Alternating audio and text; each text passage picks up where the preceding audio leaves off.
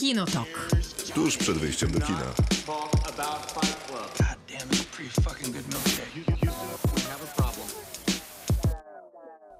Krzysztof Majewski. Miłosława Bożek. Maciej Stasierski. A to jest Kinotok, czyli program, w którym rozmawiamy o filmach i uwaga, będzie serial, tego dawno nie było, ale teraz będzie, e, animowany, ale jednak, a i to też stało się przyczynkiem do naszego piątkowego w robocie, który publikujemy na naszych mediach społecznościowych, czyli na Facebooku, na Kinotok Podcast. Tam pytamy was o jakiś temat filmowo-serialowy, a wy odpowiadacie. Później my wybieramy najciekawsze głosy, które pojawiają się na antenie. Jak zawsze zapraszamy do uczestniczenia w robocie, a my dokładamy coś, co uważamy, że warto by było dodania. W ostatnich tygodniach jest nam wyjątkowo trudno, ponieważ dajecie wyjątkowo dużo i dobrych y, odpowiedzi. Nie bardzo jest to dokładać, żeby nie robić tego jakoś zupełnie na siłę. I ten tydzień nie jest wyjątkiem. Nie jest wyjątkiem i ten format być może jest do przemyślenia w takim wypadku, tak jest. ale mamy też plany, no bo skoro w robocie było y, pod znakiem animacji, kreskówek naszego dzieciństwa, które w telewizji oglądaliśmy, jak już rzuciliśmy plecak w kąt i kanapki w nim umierały, y, no to dzisiaj rozmawiamy o Himenie, y, czyli o Master of Universe. Najsilniejszym człowieku na świecie. Wszech, wszechświata objawienie. Tak to jest po polsku. Do znalezienia na, Na Netflixie. Netflixie pierwszych pięć odcinków dziesięciosezon, dziesięcioodcinkowego sezonu numer jeden. Kevina Smitha. Kevin Smith się tym Dokładnie. zajął. Twórca między innymi Clerks, więc myślę, że całkiem interesująca propozycja może to być, teoretycznie przynajmniej. Pewnie znasz już odpowiedź, jaka była, bo obejrzałeś tą No interesującą być Ale nie może zrobił produkt... żadnego spoilera Ale nie powiem alertu. nic, nic nie powiem. Hipotetycznie Mogę- być może mogę, prawdopodobnie. Mogę wszystko powiedzieć, co myślę o Suicide Squad już teraz, ale o Himenie nie powiem. O Suicide Squad będziemy rozmawiać zaraz po Himenie, a na sam koniec postawimy kropkę nad i rozmawiając o filmie Piękna i Rzeźnik. Tak, Idealnie czyli... wpisującym się w sumie no, do naszego ostatniego tematu w Mhm. robocie, więc można wrócić do tamtego odcinka, gdzie rozmawialiśmy o slasherach. Jakoś jest teraz takie pasmo slasherowe w naszym wydaniu, więc tak to slasher, ale taki teen slasher, No i połączenie komedii element i... jednak, że Vince horroru. Vaughn gra nastoletnią e, Tak. uczennicę. To prawda. No nie mieliśmy też specjalnego filmowego wyboru, ponieważ robimy Tak. 66% repertuaru kinowego, bo w Polsce do kin weszły trzy filmy i to Tak. właśnie Suicide Squad Legion Samobójców. Dziękujemy za kolejne świetne tłumaczenie. Nie, nie, przepraszam. Legion Samobójców The Suicide Squad. Tak się Dokładnie. to nazywa dokładnie. Bardzo przepraszam. Do tego jeszcze Piękna i Rzeźnik i trzecim filmem był e, Coś o czarownicach. coś o czarownicy Też jakiś, Piękna, też jakiś horror chyba. Przeklęta. Piękno. Tak przynajmniej z tytułu można było wnioskować, że Okej. horror. Jak zawsze zrobiliśmy sobie filmową kwerendę i po prostu nie chcieliśmy was męczyć tym filmem, ani siebie zresztą też, będąc uczciwym. Bardzo.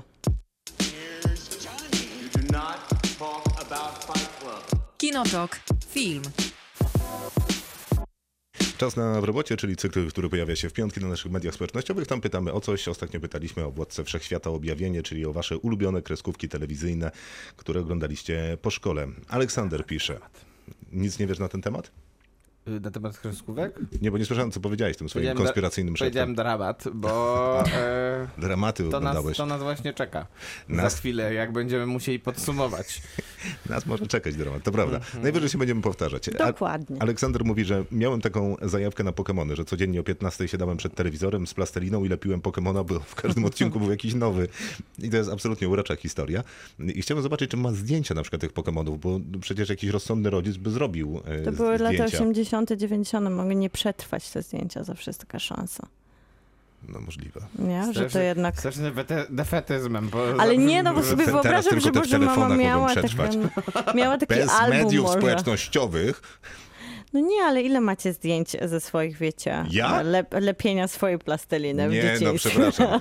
Po pierwsze, po, Musiałbym zapytać mojego taty, którego pozdrawiam. po pierwsze pozdrawiam moją mamę. I kiedyś I spyta... powiedz mi, że ona zachowała wszystkie te plasteliniaki i teraz masz jakąś taką specjalną gablotkę i one tam siedzą teraz. Nie, no ale pytałaś o zdjęcia, więc odpowiadam ci Dobrze. na zdjęcia, że mam chyba ze cztery albumy tylko ze sobą. Na pewno. A są. kolejne cztery ma mój brat i jeszcze mamy kolejne cztery rodzinne. No dobra, i teraz pytanie. Ja też mam bardzo I dużo zdjęć, ale na żadnym nie, nie... Aha, no to ja mam dużo zdjęć, ale nie ma twórczości mojej na nich. No bo może jej nie było, ponieważ byłaś mało kreatywnym dzieckiem, nie, nie, tworzyłaś zgadza, to się nie zgadza Jestem gotowy. jednak. Jestem Może gotowy. było jej za dużo i mama nie mogła się zdecydować, które wybrać, więc stwierdziła, że będzie mi łapać tylko kiedy nie jestem twórcza. Motomyszy z Marsa dopisuje Aleksander, czy Dragon Ball poza tym całe dnie spędzałem na Cartoon Network i Fox Kids, gdzie do moich ulubionych bajek należał Chojorak Tchórzliwy Pies Ed, Ed i Eddie, czy Świat według y, Ludwiczka. Z perspektywy czasu uważam, że jako dziecko byłem trochę uzależniony od telewizji. Tomasz, czy wszyscy nie byli w tak No właśnie, wszyscy byli. I właśnie dlatego mnie to zastanawia, jak się teraz dzieciom mówi, że no tragedia, że koniec w ogóle z tymi dziećmi, no wszystkie uzależnione od y, telefonu. Teraz nikt nie ma telewizora. Kiedyś był uzależniony od telewizji. Ale wiecie, to, ale to była walka o tą telewizję. To nie było takie proste, żeby ją móc oglądać cały dzień. Ja widziałem ostatnio ośmiolatka, który walczył o swój telefon wrzeszczał chyba przez dwa kilometry, które szedłem jest, za nim jego matką. To pewnego rodzaju, wydaje mi się, nawiązanie do przeszłości, bo w latach 90. nie wszyscy mieli telefon w domu. W latach 80. to się pamiętało numery do kolegów, jak no, się miało zawsze, telefon. Zawsze, znaczy, w latach 90. 80. Się... bardziej, bo ja żyłem rok w 80. Stawiał się taką, ale też jeszcze nie dzwoniłeś pewnie wtedy. Nie, raczej nie. Miałem problem z liczeniem do dziewięciu. Dokładnie. Cyferblat mnie trochę nie obsługiwał. Mnie wychowywały najlepsze lata Polonii 1, Subasa, Yataman, mm. Y, Dragon Ball Z i Cartoon Network, Johnny Bravo, Ed, Ed i Eddie. Ja nie wiem, wiecie co to jest? Kocham. Widzieliście coś? Tak, nie ja będę opowiadać, o to, ja będę dzisiaj o tym opowiadać, to wam opowiem co to bo jest. Bo Johnny, brawo, brawo to tak. oczywiście, e, ale, hmm. no ale też Walt Disney przedstawia w niedzielę na TVP. To jest nieprawda, Walt Disney przedstawia, był przecież w sobotę o 11. Nie, Walt Disney przedstawia, miał różne godziny i dlatego jesteś zmylony, bo one się zmieniały bardzo często. Znaczy na pewno w niedzielę był e, po, e, przed wiadomościami, to na pewno był, bo to była jedyny, jedyna, kre- jedyna wieczorynka z Waltem Disneyem była w niedzielę. Nie, okej, ale te, fi, kreskówka plus film o 11 to była w Do sobotę. końca roku 2004 pojawiał się dwa razy w tygodniu. W sobotę był dłuższy i emitowano w nim najpierw kreskówkę, a następnie film fabularny. Wpierw dziękuję, Był, no, i ale dziękuję. później w niedzielę, dwa razy w tygodniu. No ale to w niedzielę faktycznie macie ma rację, że to w, w formie dobranocki. Drugi raz, Tak, tak, tak. dokładnie. Więc była sobota i, często niedziela, to było a w bardzo sobotę... nieudane. Znaczy, to było dla mnie, tam były takie, bo to były takie raczej krótkie mm, Te wieczorynki rzeczy. mówisz, tak, te wieczorynki, tak. To Tak. dużo lepszy był ten sobotni blok. Tomasz tu jeszcze y, Wes Caroni nad y, Flintstonami, Scooby-Doo, Jetsonami. Ech, co za czasy pisze, a Dawid mu odpowiada, że cudowne czasy dla dziecięcej kinematografii, więc tam jest po prostu radość sama. Mm, Darek dopisuje, że Himena oglądałem z zapartym tchem. Nie ma zbyt wielu postaci gorszych niż Szkieletor. Mm, Było sobie życie wymiatało, ale najlepsze na koniec Było przygody, sobie życie. przygody A to Po tym szkieletorze tak płynnie fra- przeszedł. francuskie, francuskie, Tak, tak? Tak, bardzo tak, tak. edukacyjne. jak wiadomo, jest najlepszą zachętą dla dziecka. Bardzo Dokładnie, edukacyjne. dokładnie, dokładnie. Dowiesz się dużo o krwinkach na przykład. Przygody Smoka Bawelskiego jeszcze dołącza Darek, które włączam mojemu synkowi i widzę, że wytrzymują próbę czasu. Ale wiesz, to też było, było sobie życie, miało też taki blok historyczny, a podobno Himen powstał, ponieważ robiono badania, że dzieci bardzo interesują się historią. Nie, Himen powstał po to, żeby że sprzedawać zabawki. Tak, tak, tak, wiadomo, ale tam w trakcie tworzenia samego Himiana jako zabawki były takie badania, co trzeba i trzeba go było, co trzeba zrobić, żeby on był popularny i trzeba A, go i było umieścić trochę w takim średniowiecznym kontekście. A, a, aha, że pokazywali anatomię człowieka, bo on tam biegał tylko w przepasce jakiejś biodrowej. Dokładnie. Marcin, Z najlepsze baj... mieczem. Tak, Marcin, najlepsze bajki oglądało się na Cartoon Network i Fox Kids, Świat według Ludwiczka, Ach ten Andy, Walter Melon, Ed, Ed i Eddie po raz setny, Hojrak, Tchórzliwy Pies i mnóstwo innych. Do tego anime, Rycerze Zodiaku, Tsubasa, Jeiba? To ja nie wiem co to, można tak wypisywać, a DB to pewnie Dragon Ball. E, Mateusz, Himen oczywiście, że był, ale i kreskówki ze starej Polonii. Gigi, e, Ła Trotola, czy jakoś tak? To okej, więc jakoś tak też się czyta. Kapitan Tsubasa, Yataman, Generał Daimos, no i te, które były, i to te chyba były najdłużej. Dużo tych głosów jest bardzo. Załoga G, G, też jest taki głos od Marka. Anna pisze, że oj nie było dnia bez Naruto czy Sailor Moon. Po Naruto do dziś mam sentyment do ramenu jako najlepszego comfort food. Patrzcie, co to za dzieciństwo z ramenem. No, ale może chodzi A i o rosół? zupkę, ale może i chodzi o zupkę chińską, bo to by pasowało do tamtych czasów dzieciństwa. Aha, że i są najcisy i wsuwasz tak, zupkę chińską. dokładnie, rodziców nie ma w domu, bo żesz Cartoon Network, zupka chińska. Ja tak robiłam. Wielkim odkryciem było, kiedy któryś z moich znajomych przyszedł i powiedział mi, że zupką chi- zupkę chińską można zjeść, nie zalewając jej wodą. No i No, było wspaniale, wspaniale. nie? Szorupiące doświadczenie, ta struktura, ta faktura, ta tak. sól, bo to jest jakby wiadomo ważne, najważniejsze smaki, To nie jest sól, tylko umami. glutaminian w drugą stronę. Pyszne rzeczy, innymi słowy. Michał pisze, że po lekcjach zawsze biegłem do domu na porcję bajek na Polonii 1. Gigi, Tsubasa, Daimos, Yataman, potem pojawiło się RTL 7 i Dragon Ball. Mam również sentyment do wieczorynek, Brygada RR. RR. Co to jest brygada RR? Chip and Dale. A, to wiem, dobra. Gumisie, a z rodzinnych produkcji porwanie Baltazara Gąbki. No i to jest piękny głos. Piękny, piękny. Bardzo mnie zirytował Michał, bo miałem ten piękny głos na swojej liście. Ale możesz go I chciałem być zabrać. taki niezależny i alternatywny i tyle mi się udało. Ale, ale możemy chyba sobie powiedzieć szczerze, że teraz, teraz to jest czas, kiedy tych kanałów jest tyle i tytułów jest tyle, ale czasy 80., i 90., których prawdopodobnie wszyscy byliśmy wychowywani, to było tylko dwa kanały w większości e, domostw i jednak te bajki są ograniczone w wyborze. Ja tu- Wszyscy oglądaliśmy to samo. Ja tu widzę wśród młodszych y, najwyraźniej słuchaczy y, pewien trend, że pojawia się Cartoon Network i Fox Kids, które za no, tak zwanych Mm. za naszych moich, czasów. za moich czasów. Twojego dzieciństwa. To- no ale to takiej nastoletności Za to już chyba czasów było. to chyba Cartoon Network nawet nie było. Nawet jak było, to chyba nie w wersji polskiej, wydaje mi się. Tak nie, właśnie w, mogło być. w 90 już tam od 95 w górę to już No było. ale to wiesz, za- zanim kablówka, ja nie miałem kablówki, zanim jakaś satelita, no to już mi się nie chciało tego oglądać. Nie chciało ci się? Ja oglądałam to jako taka doroślejsza Wiesz, już. Nastolatka. Ale Na co, wagarach. y, ten? 30, Ed, Ed, Eddie. 35 lat. Na kanapie z zupką chińską. W ostatniej chwili, That's my style. w ostatniej chwili przypomniał mi się chyba pierwszy superbohater, jeszcze Michał dopisuje i jest to Kapitan Planeta. Katarzyna jeszcze, oczywiście, że ja to Było coś mam... takiego. Mhm. Tak? No jak? To No, ja tego nie znam. Jak, nie naprawdę? Co to jest? To jest ten, co łączył e, wszystkie żywioły. Ogień, woda, powietrze, okej. miłość. Tak, i, i pojawiał się kapitan Na pewno się tak Planeta. działo. Gdzie... Uuu, No działo się i tak pojawiał się było. Kapitan Planeta. Tak, No. Okej, tak, już tak. jestem Czyżbym tam. nakłamał w Piękna radiu? sprawa. Ale piękna przepraszam, gdzie sprawa. on re- leciał? Nie mam pojęcia, co, co za Wszędzie. różnica.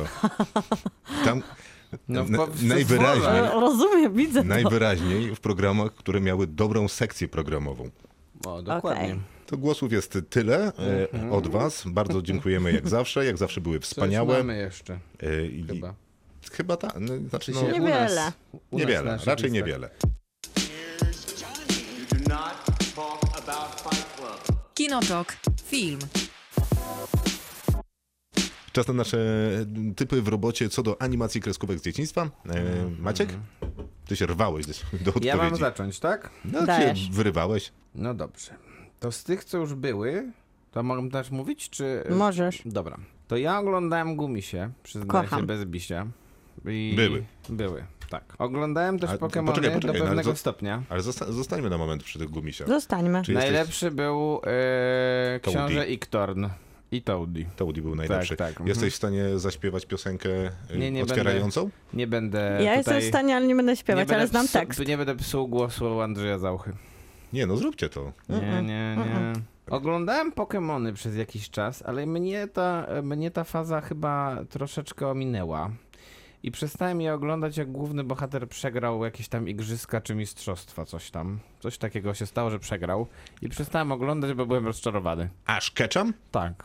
Ja szczerze mówiąc mam podobną historię, bo y, co prawda obejrzałem chyba jeszcze jakąś taką serię następną po tej pierwszej, ale głównie, żeby zobaczyć, że jednak wygrywa. A on tam znowu się szkolił, żeby być zawsze lepszy. przegrywał. Niedobrze, niedobrze. Dużo przegrywał i zawsze, zawsze używał tego swojego Pikachu, który nie był wcale najlepszym Pokemonem na Ale był świecie. naj- Nie, nie, był. Charizard i to był poważny tak. Pokémon. Ale, ten, ale przez tego Charizarda przegrał. To prawda, walkę. no. tak no, jest. I, nie, I nie- piosenkę też, też jest e, całkiem przyjemna piosenka w polskiej wersji, którą śpiewał Janusz Radek. Nie, natomiast nie cierpię drużyny R. RR. Zespołu R. Drużyny.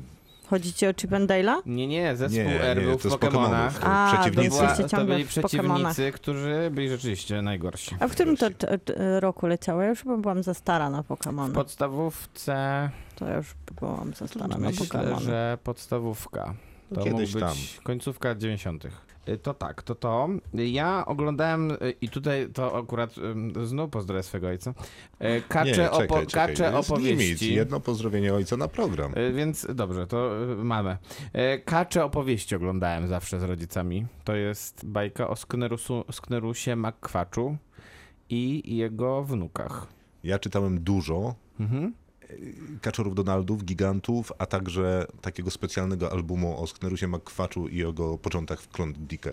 Bardzo nie I co? lubiłam kaczych O, opowieści. świetny był. Bardzo dobry, bardzo dobry. Co dalej? Labor... labor- Laboratorium Dextera. Kojarzycie? Mhm. Cartoon tak. Network. To było trochę irytujące, Takie E, czasy jak atomówek też. Teraz sobie przypomniałem, że to było trochę irytujące, bo on miał taką siostrę, która była tak, strasznie z głupia kucykami. i, i, i psuła mu zawsze wszystko. W sumie troszkę się jarałem też inspektorem gadżetem, chociaż to też było, y, bo tam taki był fajny villain, którego nie było widać. Jeździł chyba samochodem i tylko było widać jego ręce. Trochę tak jak, trochę tak jak villain z Bondów pierwszych. Poczekaj, poczekaj, a czy mógłbyś za, zaśpiewać piosenkę z Inspektora Gadżetu? Też nie, nie. Nie, a czy ty się nie zaprezentujesz z jakąś dlaczego- nie piosenką? nas- Tak, oczywiście, proszę bardzo. Misie harcują, po lesie szarżują, wszędzie dziś słychać donośny ich śmiech. Zawsze zwycięskie, waleczne, rycerskie, każda przygoda zabiera nam dech. Zobacz sam, jak gumisie skaczą tam i siam, bo gumisie cały świat już zna, gumiś to fajny mit. Sorry, jest, Ale właśnie e, tutaj... jest późno trochę mi To nie wyszło. był świętej pamięci Andrzej Zaucha. Znakomite oczywiście, jak we wszystkim. Tak. Ale przegapiliśmy tam hokus i pokus dostarcza złych pokus, kto, co bardzo jest. często się budzę z tym hasłem ba- na bardzo przykład. Budzisz się. Naprawdę, to jest Hokus taka pokus. piosenka. Gumisie i drużyna RR to są piosenki, które zostaną zawsze na, Ja bardzo, ja bardzo lubiłem też Scooby-Doo i bardzo mnie martwiło to, że powstawały potem wersje filmowe tego, tego serialu o tych ludziach, którzy odkrywali, że te potwory to nie są jednak potwory. Ile tam jest do w dźwięku rzeczy? Czy być może ktoś pamięta, co robił pies? No to jest... Zawsze się e, bał. Tak, i zawsze robił taki... Krzyk taki scooby tak, dokładnie. Bra brawo, pięknie to zrobiłeś. Dziękuję. E, Jeszcze chyba to, to chyba nie padło, to jestem trochę zaskoczony. Była taka bajka o takim żeglarzu, który był chyba lwem albo tygrysem Nie, czekaj, i się czekaj. nazywa Sandokan. Mhm. E, Jan, Sandokan. Jan dopisuje, że z racji PESEL-u Sindbad żeglarz, to może to? Nie, Nie, nie, nie. Sandokan to Delfin. Um, ze znakiem zapytania i Inspektor Gadget, którego wspominałeś przed momentem. Sandokan to była taka bajka właśnie o piratach i przeciwnikach ich, nie wiem, pod banderą pewnie jakąś Tak, brytyjską. tak, tak, tak, dokładnie. Nie, I, I to były zwierzęta y, które pływały tymi statkami i było to bardzo dziwne. Ale, e, ale wtedy, wtedy zupełnie mi to nie przeszkadzało, że było dziwne. Disneya to był chyba jedyny, ja nie wiem czy było więcej seriali Disneya, ale ten jeden zapamiętałem, bo on był zawsze Gumisie były przed Disneya. e, familiadą albo po familiadzie, czyli w sobotę i to był Aladdin. No to miałem wymienić Aladdin. No to to jest właśnie y, Walt Disney przedstawia. Tak. Najpierw leciał odcinek Aladyna, y, a następnie leciał odcinek jakiegoś paskudnego, familijnego filmu, między A. innymi o zamianach ciał, a propos filmu, który będziemy recenzować dzisiaj Tak. na końcu. No i jeszcze przypomniałem sobie o, o jednej rzeczy. Był kiedyś, był puszczany chyba na Polsacie z kolei serial Batman. Nie wiem, czy to nie nazywało się jakiś Batman Arkham pewnie, a w Polsce po prostu było jako Batman, tak mi się wydaje przynajmniej. I była kontynuacja, o której chciałem też powiedzieć Mhm. i pewnie powiem dwa słowa i nazywała się Batman 20 noc później, gdzie Aha. Bruce Wayne jest już, y, no ma zmęczone kolana i też ma siódmy krzyżyk na, kartku, na karku, a ma młodego spadkobiercę i to się dzieje w przyszłości. Jakie to było dobre. To tyle ode mnie. Dziękuję. Całkiem sporo wydaje mi się znalazłem. Nie, Jednak. no sporo, sporo. Ten Inspektor Gadget był przyjemnym zaskoczeniem przynajmniej dla mnie, ponieważ kompletnie o nim zapomniałem, a też parę odcinków obejrzałem nie będąc oczywiście jakimś nadmiernym fanem, bo chyba nikt nigdy nie był. Nigdy nie, Nikt to, ale to było nigdy. takie, co się, jadło, co się oglądało do obiadu. A cokolwiek innego się oglądało poza obiadem? Ale to jest Inspektor Gadget ma w sobie coś M- takiego jak listonosz Pat. Pamiętacie taką bajkę? Nie, nie. Okropność. Nie, jednak... jednak Listonosz inspek- pad? No nie, to było takie plasteliny. Gadżet Nie, no jednak- bez przesady. Och, Inspektor Gadżet jednak wzbudzał jakieś emocje. listonosz Znaczy większe emocje wielkie... wzbudzał ten schabowy, który mi babcia robiła, ale... Listonosz pad budzi teraz Ok- jedne emocje, czyli wściekłość. E, Miłka, chcesz? No mogę, to ja e, oglądałam z wielką radością i wielką miłością Muminki, które mnie wychowywały. Ja też e, kurczę. czytałam Muminków dużo i tutaj mówię o takim wieku bardzo, wiecie, dziecięcym. No rozumiemy. I to Natomiast jest- ja nie rozumiem fenomenu muminków. Ja również ni nie. w ząb. A bardzo... Są strasznie creepy. Na Dolnym Śląsku jest wioska Hatifnaty były wspaniałe. Zawsze wydawało mi się, wiecie, miesz- urodziłam się w małej wiosce, w lesie praktycznie, w górach i hatifnaty zawsze się pojawiały w jakichś takich przestrzeniach otwartych na łąkach lub właśnie Ale w pamiętam, górach. Gdzie ty się urodziłaś, że tam były hatifnaty? No one były w mojej czytałem. wyobraźni zaraz A. po zobaczeniu bajki. Jednak nie, u, nie urodziłam się, wiesz, w Fins, na fińskiej wiosce e, Tove Jansson. Tak, to to czytałem. To dobrze się chyba czytało. Wspaniale się to czytało. A przepraszam, zapomniałem o jednym. Ym, był Kubuś Puchatek jeszcze. I też Tak. go oglądałem. No, to, to, czy, czytaliście Muminki? No, to nie mogliście sobie czytać przygód Mikołajka? A to też się przecież czytało. Wszystko się czytało, wtedy ja byłam, wiesz. Wtedy się pochłaniało książki szybciej niż teraz.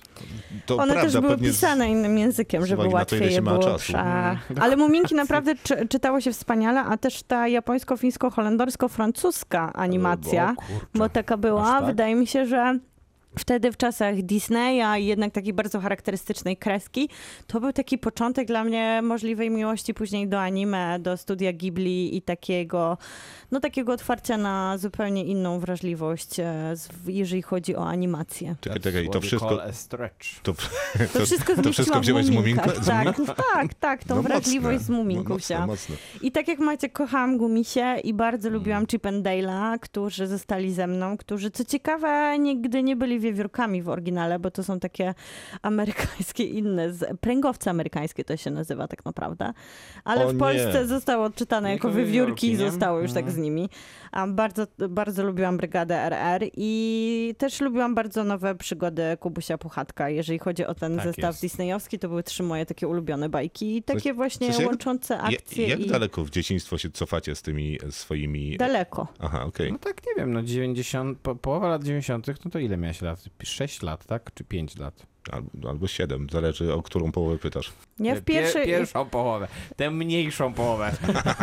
Wiadomo, że mniejszą, nie? Bo No to pół jabłka tam, jest to mniejsze są niż te, pół To są chleba. te czasy, kiedy to był początek lat 90. e, Disney w tym pierwszym segmencie swoim. I ja chciałam też wspomnieć o przerażających bajkach, których bardzo nie lubiłam. I teraz, Muminki. Nie, teraz jak o nich myślę, to one miały ogromny potencjał, przez to też, że one były bardzo stare, bo to były bajki z e, przełomu lat 60., 70. i chodzi mi o Semafora i przygody Misia Koralgora i Mały Pingwin Pikpok. To były bajki, które O. Ja polskie- wydaje mi się odbijały mi się później rzeczy echem. Ta- tak, tak, to wszystko są polskie rzeczy. To, było jest nie, e, dla, mnie, polska dla mnie to było wytwórnia nie do przełknięcia. Nie, semafora to słabo Koszmarne. pamiętam, ale Coral Gold był... y, Semafora właśnie też. W sensie semafor to była Tak, wytwórnia tak, w Łodzi. Tak, tak, a, a właśnie. Bo E, to była i wy, ta, oni- tamtejsza tak, wytwórnia. Tak, tak, I oni No, no, no. stworzyli mi się uszatka, która była trudna, Kolargora, problematyczna. Pikpoka i później I nudne jeszcze to Przyjaciel było. Wesołego Diabła na przykład, pamiętacie? Nie? Ja tak słabo to wspominam, wiesz? To no, Wyda, wydaje mi No bo więcej jednak się oglądało tego, co już wspomnieliśmy, no. no to Tych było zagranicznych takie... rzeczy. bardzo z przecież, chciała- przyszłości. przecież, te, przecież te jeszcze Looney Tunes też się oglądało, nie? Bo Tak. tam one były, mm, były też dosyć Zwariowane regularnie me- po, melodie, po, puszczane. tak, bardzo. Jak Hanna-Barbera, a przez to chyba, że Miś Koralgor i Pingwin Pikpok były jednak na kukiełkach i te kukiełki się wydawały takie wyliniałe, takie straszne, takie wiecie, jak już by się rozsypywały prawie.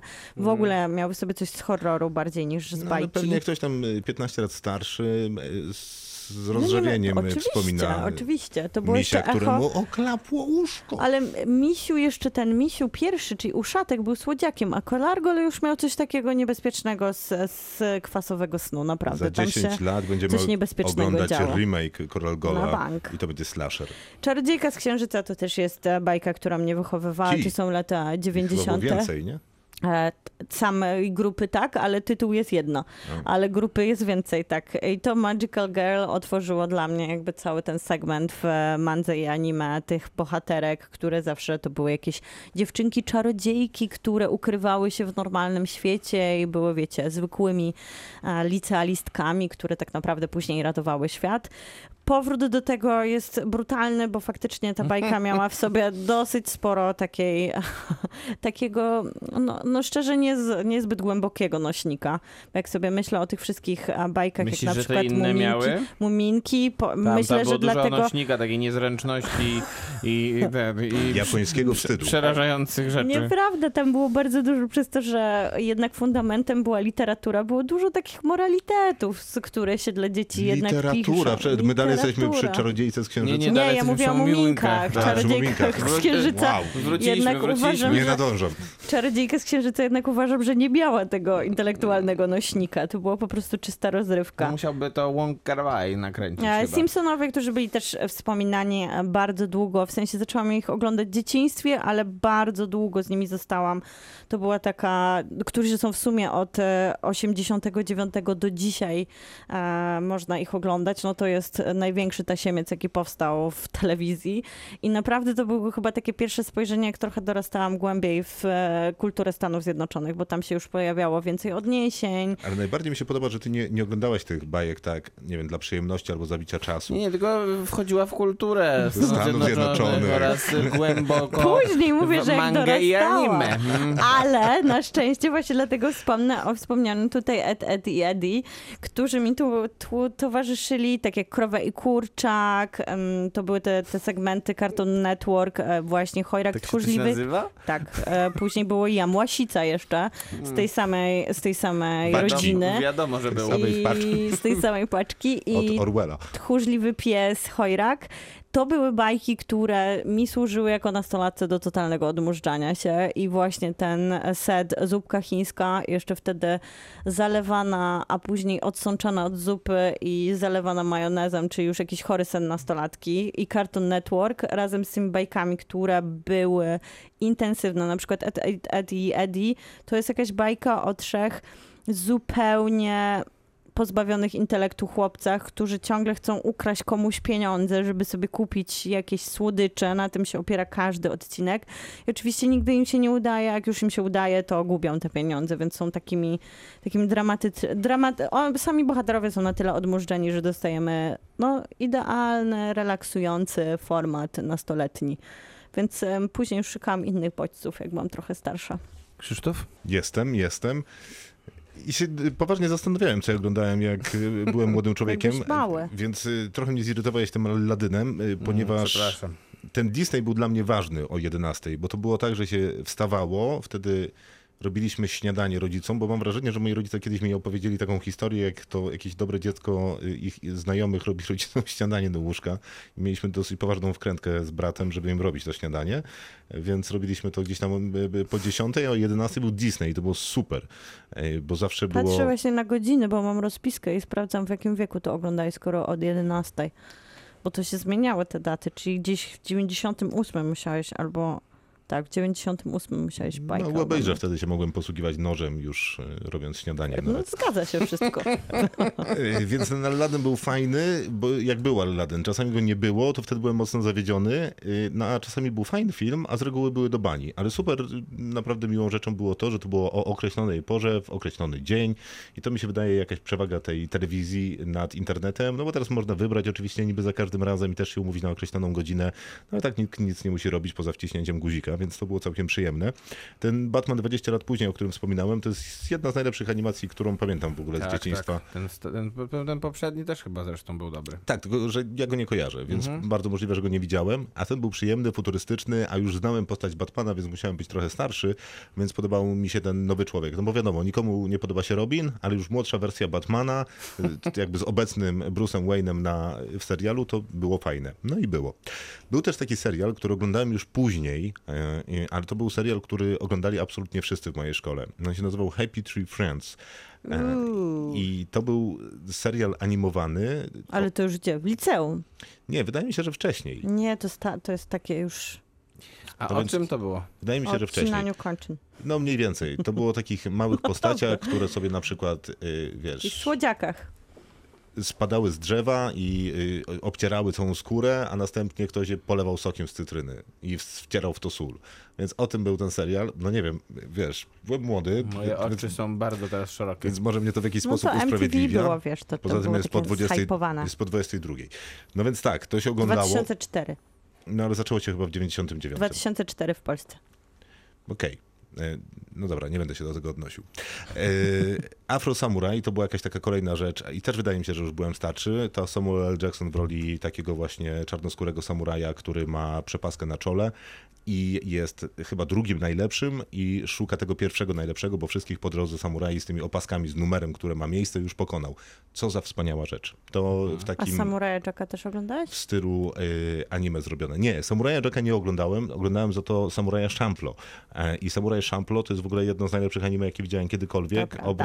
Obok, Cowboya Bebopa. E, jest to rzecz absolutnie wybitna.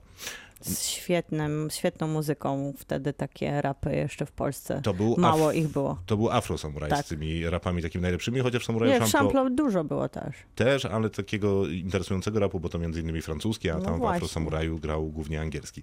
Nie, żebym był fanem rapu, więc tak sobie mnie Ale to cieszyło. wtedy to było super. Ja nie, nie wiem, wtedy Dalej też nie w byłem, sumie wtedy, on dobrze wtedy też nie byłem fanem. E, ale kiedyś, jak robiliśmy razem program filmowy, to mieliśmy e, taki zespół Onra, e, Mhm. który był w naszym dżinglu. E, a jeszcze Dragon Ball Z i to tylko i wyłącznie Z, bo oczywiście są GT i inne takie, to mnie zupełnie nie interesuje i z Dragon Ballem byłem na tyle mocno związany, że oglądało to całe moje rodzeństwo i kuzynostwo, czyli w zasadzie to samo. Wszyscy to wtedy oglądali. Tak jest. Y, I wszyscy, jak jeden mąż, uwielbiali Szatana Serduszko i młode Tak. y, i syna Songo tak bardzo, że nasz kot został nazwany Songoku. Ja się zawsze zastanawiałem, dlaczego jedna z tych postaci się nazywa Vegeta. Ale y, to, to, to, była, to był mój główny problem. Ja nie rozumiałem tego. Ale to mów dalej, przepraszam. I tyle. Za moment Himen. Kinotok. Serial. No to skoro porozmawialiśmy sobie o najlepszych animacjach, kreskówkach dzieciństwa, to czas porozmawiać o Himenie, który pojawił się na Netflixie w formie kontynuacji, rebootu, remake'u, sequela, crossoveru, czegoś tam. Whatever. W sensie jest nowy Himen. Tak. Kevin Smith mówi, że to jest kontynuacja. Kevin Smith, który odpowiada za ten Tak. serial, a wcześniej robił jest. Clerksów. Dokładnie. I nie I, wsz- tylko. I Mhm. wszędzie w wywiadach to jest chyba to, to jest ta, ten moment, w którym można powiedzieć, że fanostwo jest na jakimś poziomie rozczarowane, bo ta obietnica, którą była składana zanim pojawił się serial, była taka, że to jest właśnie kontynuacja, że to wszystko jest bardzo, będzie zanurzone w uniwersum Himena i jest bardziej skierowane jednak do tego fanostwa, które w tym momencie jest gdzieś właśnie w naszym wieku, jak nie trochę starsze. A nie, nie, powiedziałeś, że jest trochę rozczarowane? Fanostwo Przeprowadziło zmiażdżyło No, ten dokładnie. serial. A następnie przeprowadziło dobrze znany atak na chociażby takie portale jak Rotten Tak. Tomatoes, zaniżając y, Strollowali. to jest niesamowite. Na Rotten Ja nie sądziłem, Tomatoes że to się dzieje Pierwszy jeszcze. sezon, e, te, ten, ten, te pięć odcinków e, z, punk- jakby z punktu widzenia recenzenckiego to jest chyba 95 czy 96% pozytywnych recenzji, a wśród fanów chyba jest 33% pozytywnych. To i tak tam nieźle się dało. W, w, wybronili się, bo mogli to strollować, myślę, że na 15%. No nie, no myślę, że to jest absolutnie y, jednak strollowane już używając Nie, nie, tej no tak. nomenklatury, bo pewnie ktoś y, też się upierał i na wyrost dawał setki. Y, No okej, jest taka sytuacja wokół tego Himena. Ja trochę nie rozumiem ani jednego argumentu, ani drugiego, w sensie tego, że Himen został skrojony pod moje oczekiwania. Kompletnie nie wiem, co Może to ma... nie jesteś fanem. No nie wiem, czy nie jestem, nie wiem, czy nie jestem fanem, bo to nie jest tak, że jeżeli oglądałeś coś w dzieciństwie, to 20 lat później z automatu jesteś w tym segmencie fana. Dokładnie. Nie, raczej nie. Nie. No nie, to okej. No, nie, nie wiem, co znaczy być fanem Himena, jak się miał 15 lat, czy tam 14, czy 12. No, ja też nie wiem, ale... Może, nie em, wiem, cosplaying, dlatego- dlatego wiesz, mi- mi- Ale to, to ile jest takich osób, nie? Oj, no, no, tego nie wiemy. No, w Polsce pewnie 5 na krzyż przy, w 40-milionowym kraju, ale w Stanach Zjednoczonych to mogą być pewnie jakieś konwenty tego. I Możliwe. ludzie się przebierają za szkieletora, No, na znając pewno. życie. Na pewno jest cosplaying, jeżeli Tylko że, tylko, że dla mnie to jest niesamowite jednak, że y, jak, y, jak ludzie, którzy rzeczywiście są zaangażowani w te figurki, w, te, w ten serial, ten, w ten serial Z lat z lat 80..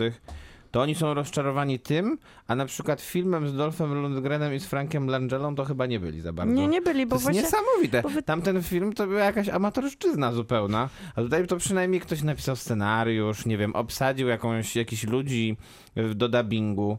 Dziwne że, dziwne, że to w ogóle wychodzi w Polsce bez polskiego dubbingu. To było najdziwniejsze. Myślałem, że mi platforma nie działa, że nie mogę tego zmienić. No właśnie, bo e, chyba, e, chyba z kolei e, władze polskiego Netflixa nie wyczuły, że, że to może mieć jakiekolwiek, Bo właśnie o, pięć jakąkolwiek osób w Polsce. e, Jakikolwiek potencjał. odbiór w Polsce. Mhm. No i wydaje mi się, że chyba tak bardzo znowu się nie mylili, bo Mhm. nawet jak widzieliśmy po naszym piątkowym dzisiejszym w robocie, to sporo osób pisało, że widziało Himena i ja też widziałem Himena, ileś tam odcinków i mam do niego stosunek taki o. Taki, że nie pamiętasz y, o czym były te odcinki, poza tym, że wiesz, że facet nagle się zamieniał w jakiegoś muskularnego mężczyznę. I z- krzyczał, i miał kota. A drugi, a I drugi był facet, kota. a drugi był facet z, z mordą w, z szkieletu, no. I Coś tam było, wiesz, na podwórku ktoś tam biegał i, i krzyczał. Jest opis. I, I krzyczał, że szkieletor, no ale to wiesz, no nic specjalnego. Zwłaszcza, że na przykład ten serial, który wprowadza nas w, w jakiś sposób w pierwszym odcinku w to uniwersum Himena, a później się skupia na o postaciach drugoplanowych, zupełnie ignorując te Czyli pierwszoplanowe. drugoplanowych z punktu widzenia starych E, jakby... Tak, no to ja nie e, znam tych postaci. mhm. Czyli to znaczy, że dla mnie, jak widziałam odcinki Himena, to jednak byłam albo za mała, albo za mało zaangażowana. Te postaci jakby dla mnie e, nie grają żadnego sentymentalnego. Nie, No dokładnie, nie mam z ale nimi to żadnej skoro ty relacji. tak masz, ja tak mam i pewnie Maciek tak ma, że nikt z nas nie pamięta tych postaci, które stają się głównymi postaciami w tym nowym serialu, to, to znaczy, że prawdopodobnie w Polsce Himen nie był znowu aż taką dużą No rzeczą. tak. Mimo, że był, wie, wszyscy był. krzyczeli na potęgę postępnego czerepu, to nic nie Wiadomo. zmienia. Tak, tak. No Więc- tak, ale nie był, na pewno nie był, bo u nas chyba też się nie sprzedawało tak dużo e, tych właśnie Zabawek. figurek i tak dalej. Tak no bo to był taki wydaje. trudny okres, nie? 89 być może jeszcze licencje nie podochodziły, Tak. nie było dużych umów, W nie sensie przyszło tego bardziej mi się wydaje, że się sprzedawało, nie wiem, resoraki i, i, I nie wiem. karteczki. A potem, a potem już weszły bardziej Pokemony, a to nie był ten czas chyba, żeby Himen nie złapał jakby, nie, nie złapał tego takiego momentu, Rynku. żeby w rynku, żeby w rynku zaistnieć w Polsce. No a na pewno złapał w Stanach Zjednoczonych, bo z tego, co można poczytać, No to dlatego, faktycznie... dlatego tak wszyscy się No i zaangażowali w ten dla- serial. Dlatego się wszyscy zaangażowali też w ten trolling w ten sposób, ponieważ e, ewidentnie jest to też jednak taki serial, który jest jednym z tych animowanych franczyz najdłużej trzymających się na rynku, bo mieliśmy ten serial w latach 80., w tym czasie cały czas były wydawane zabawki Matela. Ale serial nie był wydawany, no jednak to jest Później 30 były lat chyba filmy, różnicy, nie? 40 praktycznie, Mm. tak, więc oczekiwania ogromne. No, i No ale takie, takie, t- to, że taki hejt w ogóle może być, to jakby abstrahując już zupełnie od tematu, którym e, tego serialu, to, że taki hejt w ogóle może, może... może jednak nie. To zaraz, do, zaraz wrócę. Okej. To, że taki hejt w ogóle może wystąpić i, i mieć jakikolwiek wpływ, nie wiem, na oglądalność, to jest po prostu nieprawdopodobne i to jest tylko i wyłącznie e, argument, żeby takie strony jak agregatory recenzji zniknęły. Na, na Popieram, zawsze. Na popieram. zawsze powinny zniknąć. Dziękuję, popieram. E, a podobało wam się? Nie, Chociaż... nie, nie za bardzo. Ja No, właśnie się zastanawiam, dla kogo to jest, bo jeżeli to nie jest dla fanów, a nie jest, bo Mhm. ewidentnie fani... Bo oni powiedzieli, co są. Tak. Jakby dokładnie. Do- Określili się, więc to nawet nie są nasze dywagacje, czy to się fanom podoba, czy nie. Mhm. Oni wykrzyczeli, że są niezadowoleni. A z drugiej strony może to był jakiś zabieg, żeby zaprosić nową widownię, bo faktycznie, tak jak mówimy, ten kontekst przeszłości tutaj nie ma dużego znaczenia, bo ci bohaterowie są wprowadzani na tyle płynnie, że ja Mhm. nie znając ich kontekstu czuję się, jakbym została zaproszona do nowego uniwersum. Więc założenie może to być zaproszenie dla jakichś młodszych widzów do tego, żeby spotkali się z tym uniwersum Himena, które gdzieś na jakiejś pograniczu jest, bo z jednej strony chce być takie trochę kiczowate i mrugać do tej spuścizny lat 80., ale z drugiej strony jest to, Netflix zatrudnił to samo studio, które zrobiło Castlevanie, czyli jest też ta kreska już taka troszkę uwspółcześniona, wiadomo, troszkę Poprawiona. podjaskrawiona, ale poprawiona, więc niby to jest tak na pograniczu, trochę dajemy tamtym, trochę dajemy tym, po czym wszystko jest zrobione troszkę zbyt poprawnie, bo to, że jednak znika główny bohater tytułowy i zostaje zastąpiony przez no, no starą, ale nową bohaterkę, która przyjmuje tą spuściznę i zakładam, e, nie jest to chyba żaden spoiler alert, że ona w pewnym momencie w tej jakby drugiej części pierwszego sezonu Zostanie- będzie dzierżyć miecz. Będzie dzierżyć miecz i będzie Shirą Tak. prawdopodobnie, tak? Więc em, Nie jestem przekonany, czy nie można było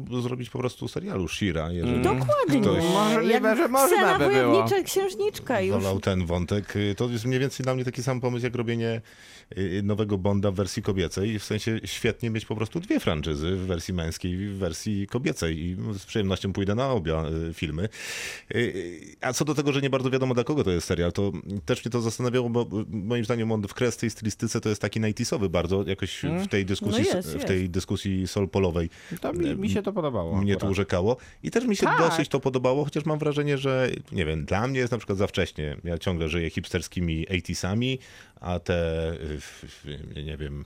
jakie- Wizjonerskie lata 90. to jeszcze nie ten moment. To może jeszcze potrzebuję, potrzebuję dwa Jeszcze lata, chwilę. żeby mi się to y, opatrzyło gdzieś w internecie. Biedny ten Kevin.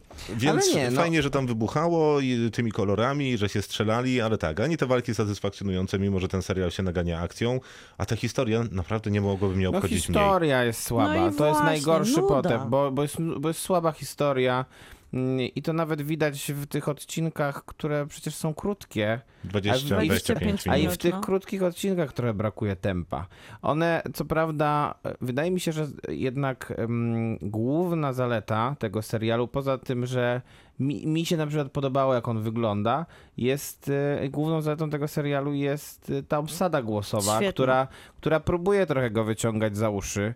I myślę, że na przykład Lena Headey, która mm, gra tutaj postać, która się nazywa- Evelyn. Evelyn jest znakomita. Mhm. I rzeczywiście ona Mark Mm. Hamill jest ona wspaniały. powinna. Tylko, że Mark Hamill Zawsze jest wspaniały. y, w 30 sekund Ale w każdym jest. odcinku.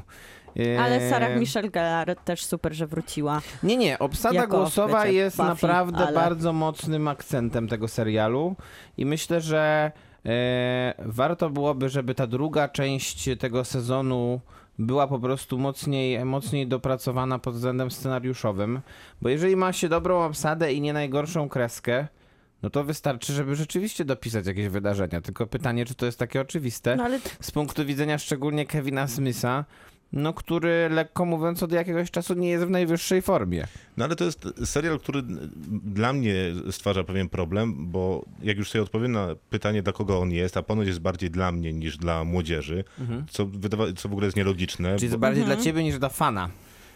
Chyba. No okej, nie. jest bardziej dla mnie niż dla fana. No to też, ale też bardziej dla mnie niż dla młodzieży. No bo jeżeli młodzież miałaby to oglądać, to to ma sens, no bo są nowe postaci, nowe figurki można sprzedać, wtedy bym w ogóle się obraził na ten serial. No ale najwyraźniej tak nie jest, bo serial jest dla mnie. No to skoro jest dla mnie, to co ja jako dorosły człowiek mam z niego wziąć? To ja bym chciał trochę poczucia humoru, ale poczucie humoru jest tutaj Jest kierowane czerstwawe. a przy okazji kierowane do młodego widza, nie? Bo zamykanie, nie wiem, kotka w bańce, a później przekuwanie pineską bańki, żeby smutny kotek wypadł, albo kotek boi się, to znaczy tygrys boi się fajerwerków, no to nie jest humor dla, Tak. dla Ja nawet nie dorosłych wiedziałam, że ludzi. to jest humor.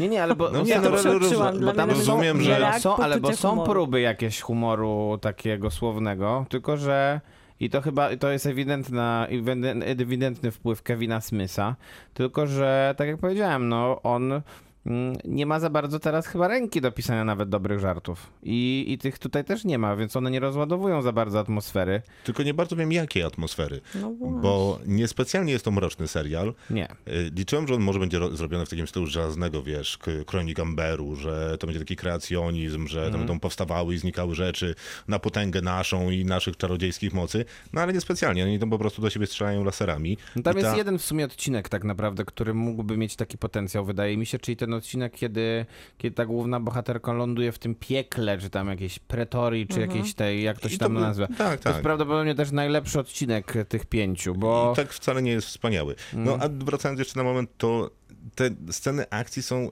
nie wiem, nie mają dynamiki, nie mają jakiejś takiej radości, którą proponował na przykład trailer tego, Mhm. y, tego serialu, który był dynamiczny Który na muzyce. troszkę oszukiwał, który... bo tam był Himen głównie. To prawda, który w ogóle prawie tylko i wyłącznie pierwszy odcinek, który bardzo szybko się ciął, który był taki, że naprawdę miało się ochotę to Mhm. y, oglądać. No a ani nie ma fajnych scen walki, a jest ich bardzo dużo. Nie ma tutaj poczucia humoru. Te postaci są sprane, no i tylko te lata 90. tą swoją taką kwasową stylistyką każdego koloru, jaki mamy w podręczniku, tak może to- tutaj działać, co, co mnie osobiście nie przekonuje, ale rozumiem, że może wielu na przykład was przekonuje. Ale to i tak to uniwersum, które już zostało nam podane w pięciu odcinkach, czyli odsłoniło jakby kartę i zaprosiło nas do siebie, zupełnie nie działa jako takie miejsce, do którego ja bym chciała wrócić. Ono mnie nie zaprosiło. Nie ma zasad jest niezrozumiałe. Dokładnie, jest chaotyczne i tak jak już wymieniane tutaj, bez tempa, bez poczucia humoru, a zwłaszcza, że jest to produkcja platformy, która oferuje w tym czasie mnóstwo świetnych animacji, bo od swojej Castlevanii, która wyszła im świetnie, zaprosiła do ciekawego uniwersum, miała tempo, poczucie humoru, jakąś taką też nutę romansu, te wszystkie elementy, które są potrzebne, żeby trzymać dobrą animację. Od tego, że Netflix propo- proponuje cały czas bardzo solidne anime, które wypuszcza non-stop własne, no to nagle przy takiej ilości propozycji i animacji po tych pięciu odcinkach, to ja naprawdę nie jestem w stanie sobie wyobrazić, że ktoś do tego wraca, bo No tutaj tak, y, nie było nic, co mogłoby nas zatrzymać przy ekranie. Najbardziej to mnie w kontekście tego mm, zatrzymania i jakby zaproszenia do kolejnego, kolejnej części tego sezonu e, bawi w sumie ten ostatni odcinek, który e, kończy się na pewno, e, na pewno to miał być jakiś cliffhanger, Tak, jak pierwszy i ostatni się Tylko- tak kończy, no. tylko że ten cliffhanger no dawno nie pozostawił nikogo, dawno mnie nie pozostawił cliffhanger tak bardzo obojętnym jak tutaj, że nagle no nie ten bohater przejmuje ten miecz. No ale może Naprawdę? właśnie to jest to, że I to on też jest- jest i to- strasznie przewidywalny, te, te pięć odcinków. Tak jak mówisz, że ten cliffhanger, który się pojawił na początku, który jest powtórzony później Tak. po raz drugi, sprawia, że my już tak naprawdę wszyscy wiemy, co, się, co, co nastąpi w tych następnych tak, tak pięciu naprawdę finałowych czekamy, odcinkach. Tak naprawdę czekamy tylko y, kiedy to Tak. nastąpi. Więc to żadne... Y, a, i, zostawia, jakby zostawiając na koniec jeszcze ten, ten jeden element, który jest zupełnie dla mnie już niezrozumiały, mm, bo każdy odcinek rozpoczyna się jakąś taką y, nie za bardzo dobrze zasygnalizowaną retrospekcją z przeszłości, I od razu ocena. y, która, y, która ma wprowadzać bohatera, który będzie w tym odcinku pokazywany. Tylko, że to jest zrobione źle po prostu. I ja wystawiam ocenę ze względu na tą obsadę chyba naciągnę na 5. To ja nie naciągam i, i, i dam trzy, bo jak na 25 minut odcinka, to strasznie się nudziłem. Ja się bardzo nudziłam, muszę się przyznać, że większość czasu przewijałam, a to w 25-minutowej animacji to jest po prostu Pełnej wstyd. akcji. To jest po prostu wstyd. To jest u mnie 4 na 10, bo ten kampowość jakoś, jakoś to broni, że jest to coś oryginalnego, ale poza tym nie ma tam nic. Kinotok. Film. Czas porozmawiać o filmie, który nazywa się Maciej? Legion Samobójców The Suicide Squad. W przeciwieństwie od filmu z 2016 roku Davida Ayera, który nazywał się Suicide Squad. Tak, właśnie.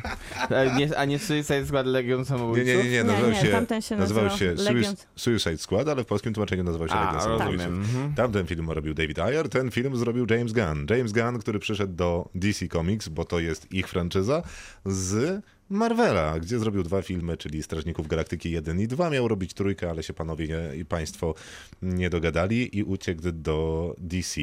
No i pojawił się trailer całkiem już dawno, tak teraz patrząc. A teraz już recenzje się pojawiły.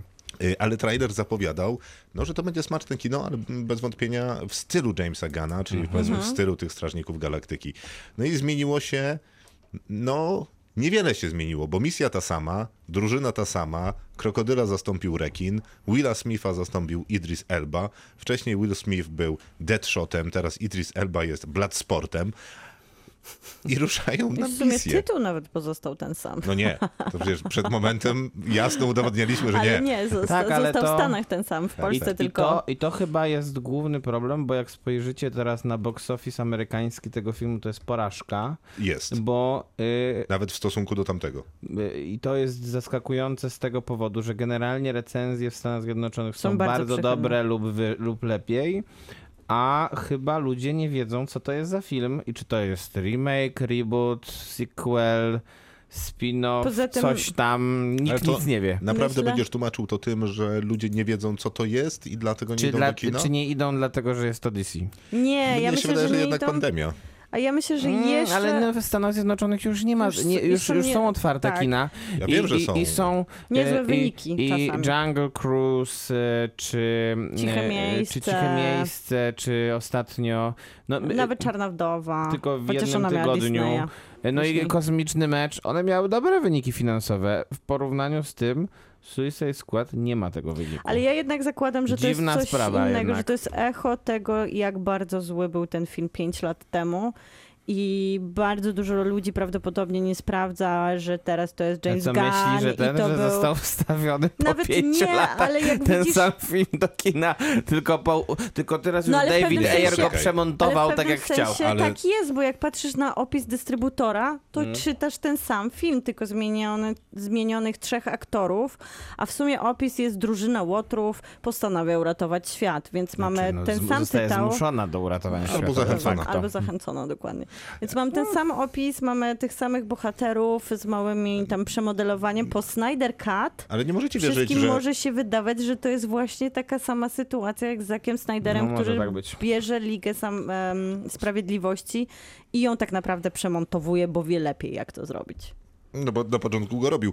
Y, No ale to nie możecie wierzyć w to, że dlatego ten film się nie udał, bo przypominam, że Gwiezdne Wojny...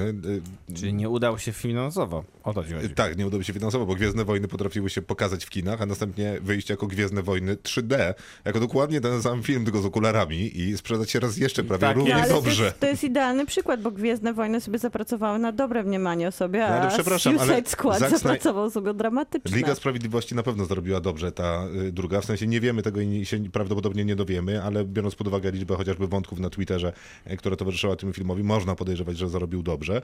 Y, Natomiast ten pierwszy Suicide Squad z 16 roku, przecież on też zarobił bardzo dobrze. Bardzo to, dobrze. Tak, tak, Mimo tak, słabych tak, tak, tak. recenzji Tak, ale i ogólnego odium, które było takie, że raczej to jest nieudana Najgorszy produkcja, film, tak. nie? Wszystko prawda, co nie zmienia faktu, że publiczność najwyraźniej stwierdziła, że to jest film, na który chcą pójść i się dobrze bawić, więc nie ma żadnego uzasadnienia, dla którego nie mogliby pójść na Tak ten jest. sam albo bardzo podobny film i też się dobrze bawić i dobrze zarobić, dać dobrze zarobić temu filmowi. Nieważne.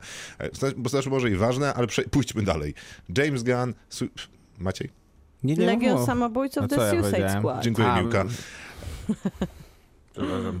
Historia jest faktycznie Myślałem, ta że mam sama. powiedzieć dobranoc. Więc...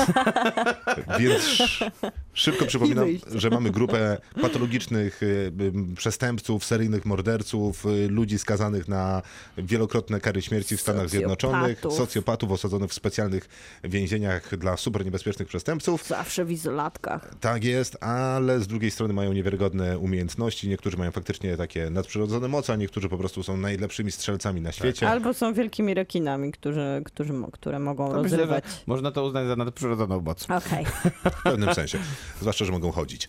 E, I trochę mówić. I mamy postać Violi Davis, y, która jest przedstawicielką amerykańskiego rządu, która y, stwierdza, że to są właśnie ci ludzie, których potrzebujemy i zrobimy z nich takie, taką parszywą dwunastkę, zespół do zadań specjalnych, którzy pójdą i z podobnymi sobie albo jeszcze gorszymi będą walczyć jak równy z równym, a żeby ich przekonać, to wszczepia im w karki materiały wybuchowe, jak. Przekonać.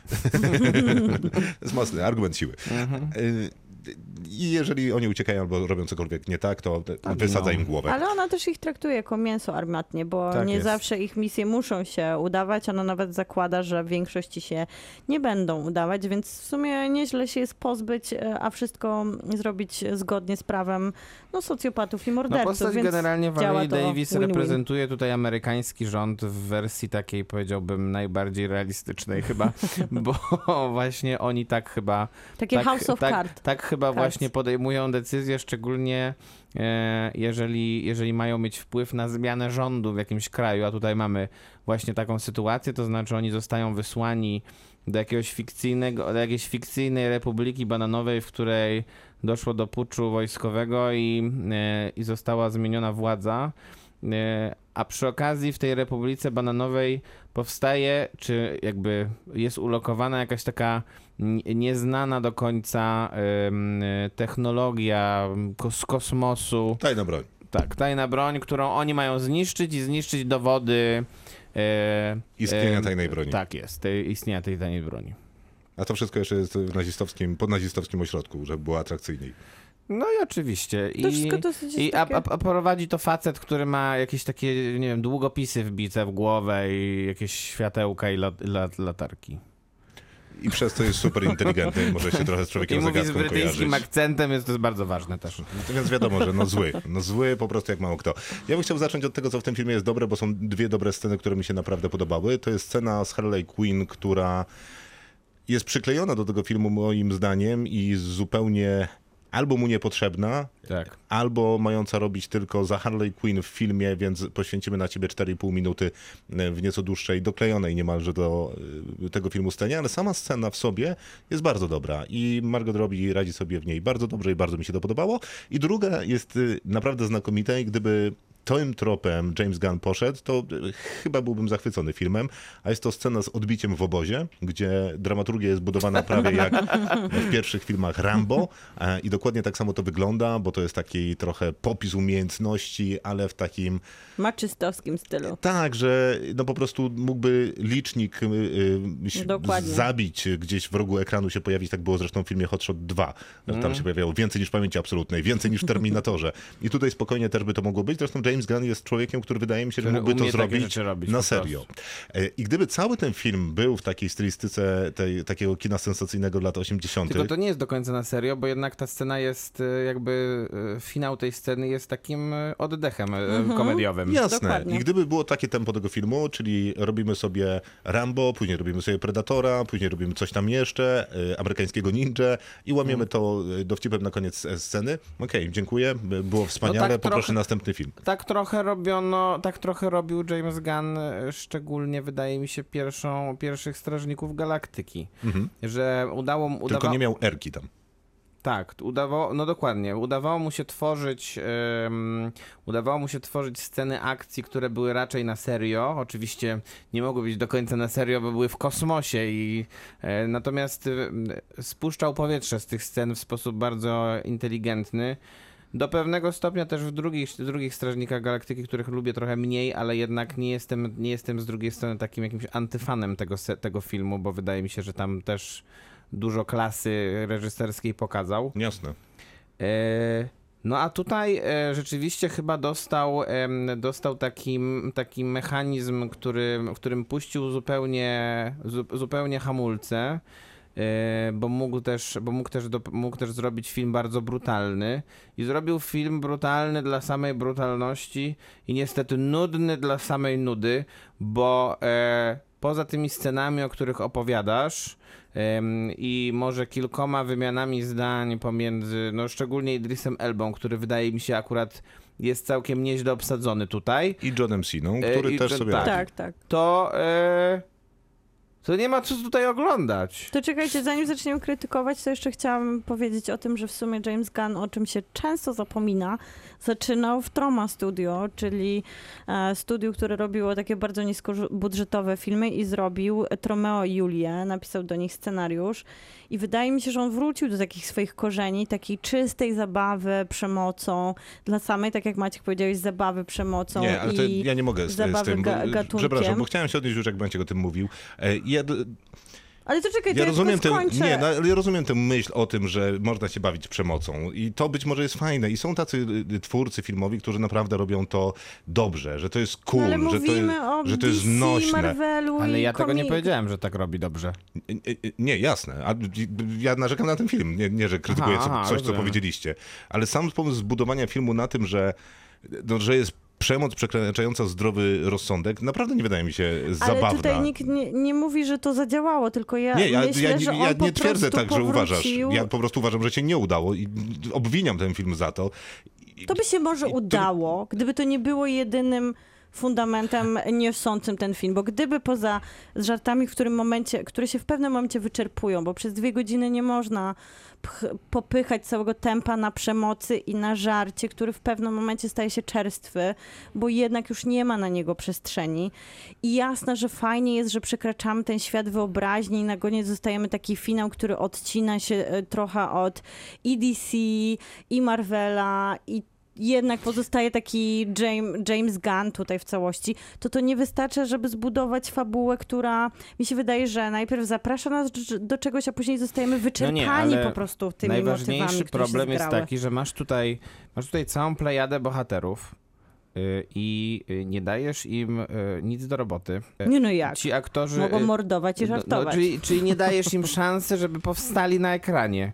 I to jest niesamowite, jak bardzo to się nie udało w tym zakresie, że to jest przeciwieństwo Strażników Galaktyki, gdzie miałaś bardzo dużo bohaterów w- podobny sposób przecież skonstruowanych. Tam też byli bohaterowie w całości zrobiony w CGI, y, tylko i wyłącznie w dubbingu, bo przecież i y, ten... ym, Bradley Coopera. Bradley Cooper. Rocket i Groot, czyli bohater, którego dubbinguje mówi. w pewnym sensie Vin Diesel, no to, e, to to są ciekawsi bohaterowie niż no ten, ten, em, ten rekin, którego tutaj dubbinguje mm, Sylvester Stallone, to miał być prawdopodobnie ten Groot, tylko że, e, tylko że tam jest tyle uroku, a tutaj jest po prostu mm, jakiś, jakiś taki, jaka postać, która przetacza się przez ekran Mimo, i, nie, i nie sprawia żadnego wrażenia ciekawego po Mimo, prostu. że są próby zrobienia z niego takiego małego, słodkiego Tak. kotka.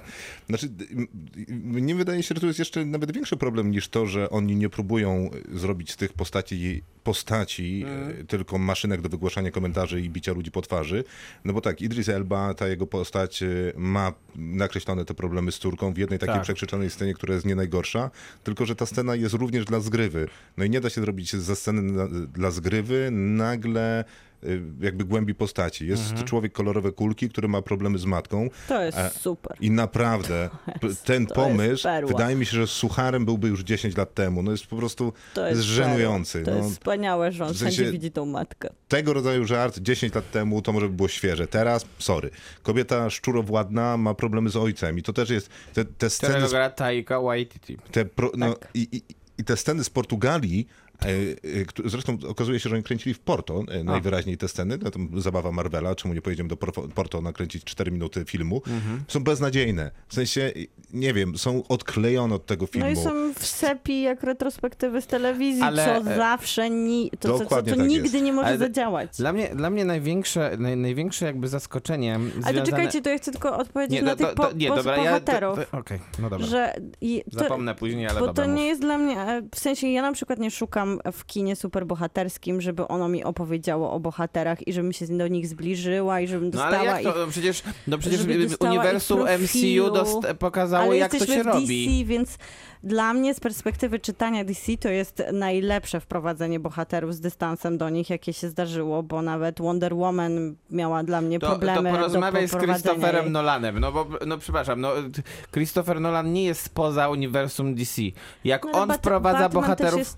Batman jest trochę, ja go czytam inaczej, może to stąd jest ten problem. Ale dobra, ja zostaję przy tym, że jednak ten Suicide Squad to nie jest film, na który ja idę, żeby znaleźć tam pełnokwistych bohaterów i skoro on się decyduje na opowiadanie takim trochę Deadpoolem, to niech to, niech tak będzie. Tylko to jeszcze musi mieć coś więcej, bo skoro nie ma bohaterów, Ale bo ich Deadpool nie ma szukuje... postaci. Nie, no dobra, nie ma Ma retrospektyw, ich które... mniej no ma ich dzięki mniej. temu może je zbudować prawdopodobnie też. Znaczy, Natomiast to, co ja chciałem powiedzieć jeszcze, to dla, dla mnie największym zaskoczeniem było to, że e, jak sobie porównam na przykład e, e, premierę z zeszłego miesiąca Marvela, czyli Czarną Wdowę i film DC, e, właśnie Suicide, Legion Samobójców The Suicide Squad i tak sobie myślałem, że nigdy w życiu nie będę mógł w stanie powiedzieć, że średnia jak na MCU Czarna Wdowa sprawi mi więcej radości niż film, którym, szczegól, którym y, mamy taką, taką plejadę bohaterów, którzy powinni być ciekawi i przy okazji będzie, będzie w tym bardzo dużo zabawy, y, trup będzie się ścielił gęsto, z tym, że, z, i, do- i dochodzę do, się, do wniosku, że jednak jestem za tym, że nawet taka średnia, e, średnia czarna wdowa sprawia mi więcej radości niż to. I to jest strasznie smutne, bo e, tutaj było dużo więcej potencjału i dużo więcej szansy dostał James Gunn, żeby, żeby zrobić z tego naprawdę jeden z najlepszych filmów e, DC.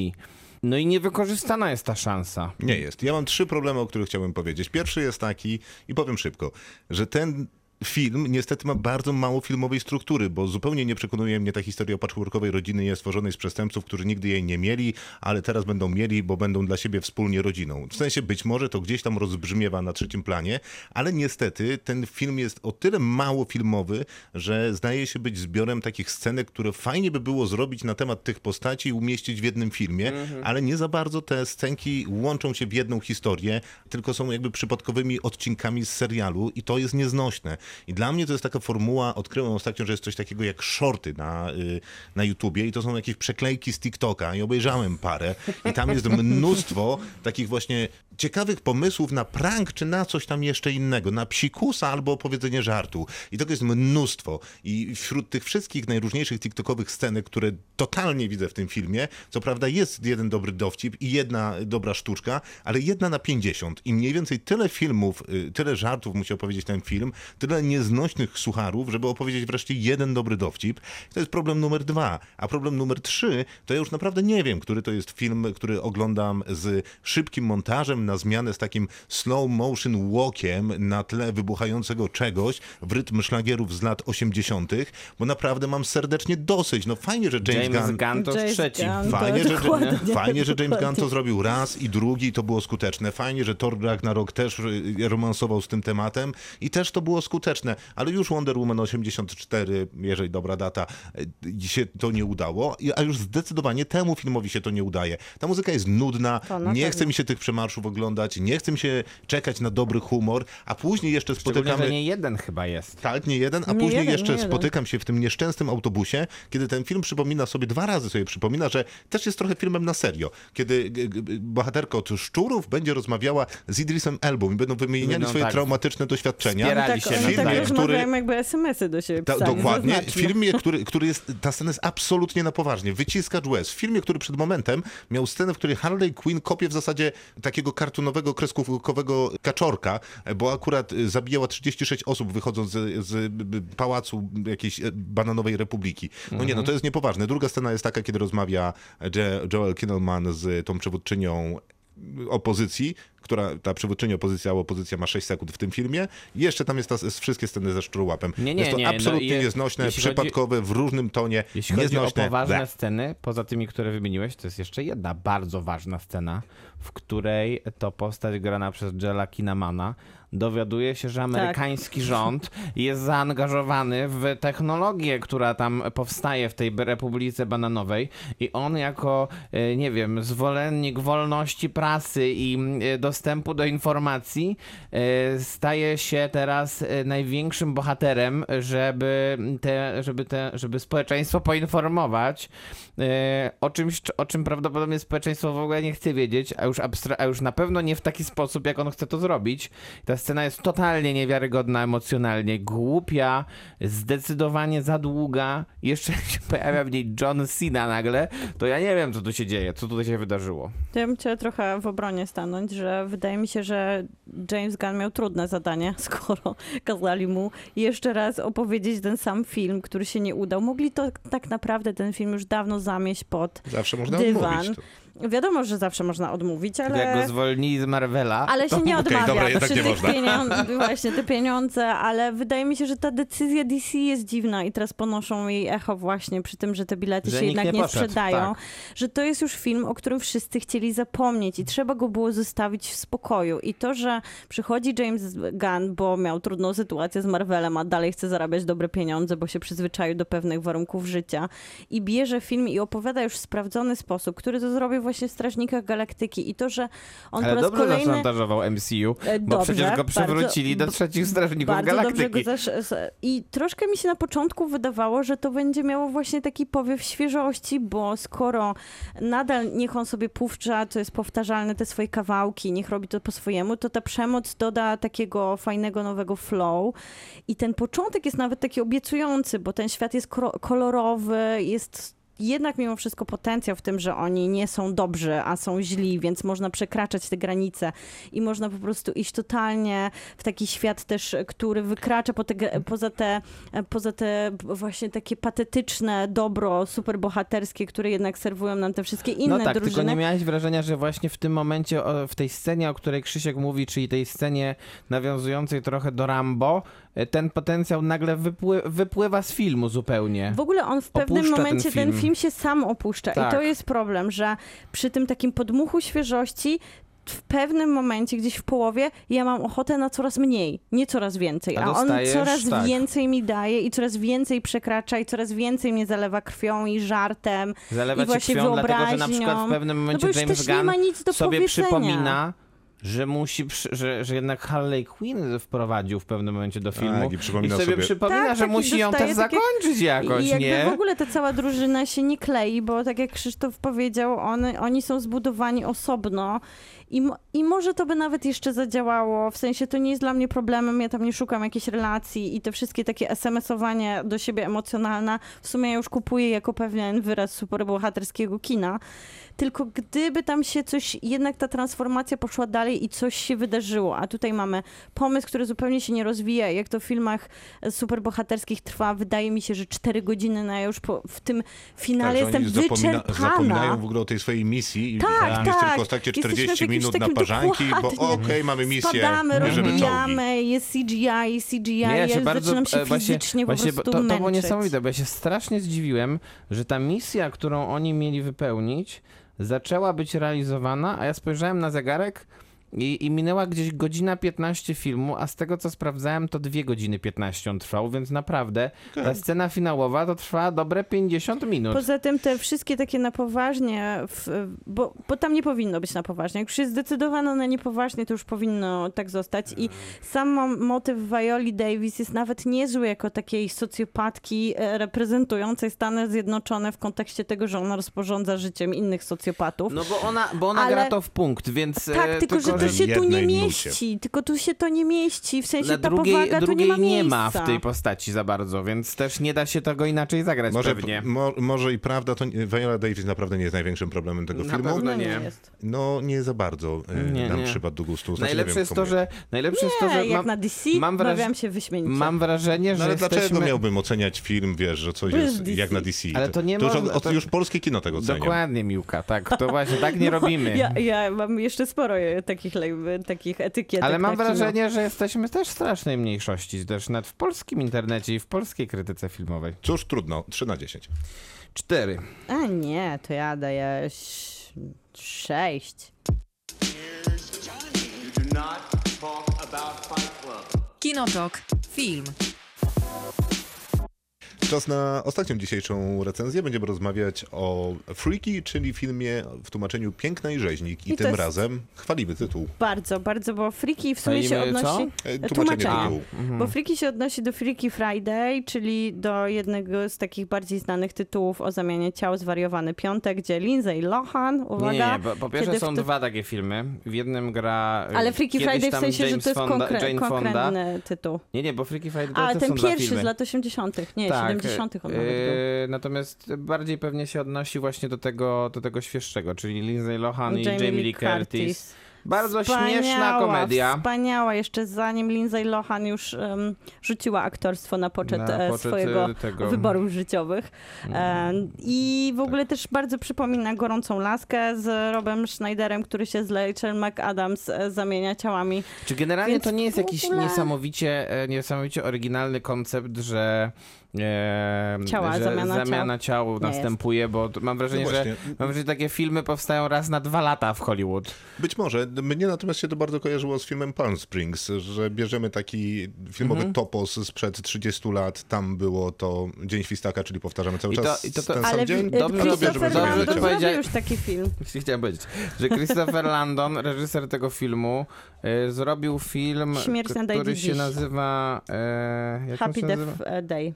Happy Death Day. Happy Death Day 2, który zresztą polecałem w zeszłym, w zeszłym tygodniu Mhm. jako, jako bardzo dobre przykłady slasherów i tam yy, konwencja slasherowa została, została wprowadzona w właśnie konf, konf, schemat Dnia Świstaka. Czyli pętle A czasowe. tutaj mamy schemat znany właśnie z mm, zamiany ciał, czyli właśnie z takich komedii y, też, y, no między innymi tej, którą wspomnieliśmy, czyli Zakręconego Piątku. Dziwię I- się, że nie ma jakiegoś studia, które, nie wiem, stwierdzi, że wezmę pięć tych takich toposów, y, które wielokrotnie się I przewijały zrobił w z tego slashery. No i Blumhouse chyba robi jednak to z, właśnie z Christopherem Lando. bo Właśnie chyba Blum- na to wpra- wpadli. W- No, bo Blum, Blumhouse jest w ogóle takim miejscem, g- Tak. które bierze takie trochę u- umarłe pomysły, no bo przecież oni też robią niewidzialnego Mhm. człowieka i chcą przerobić całą tą wielką, Candymana.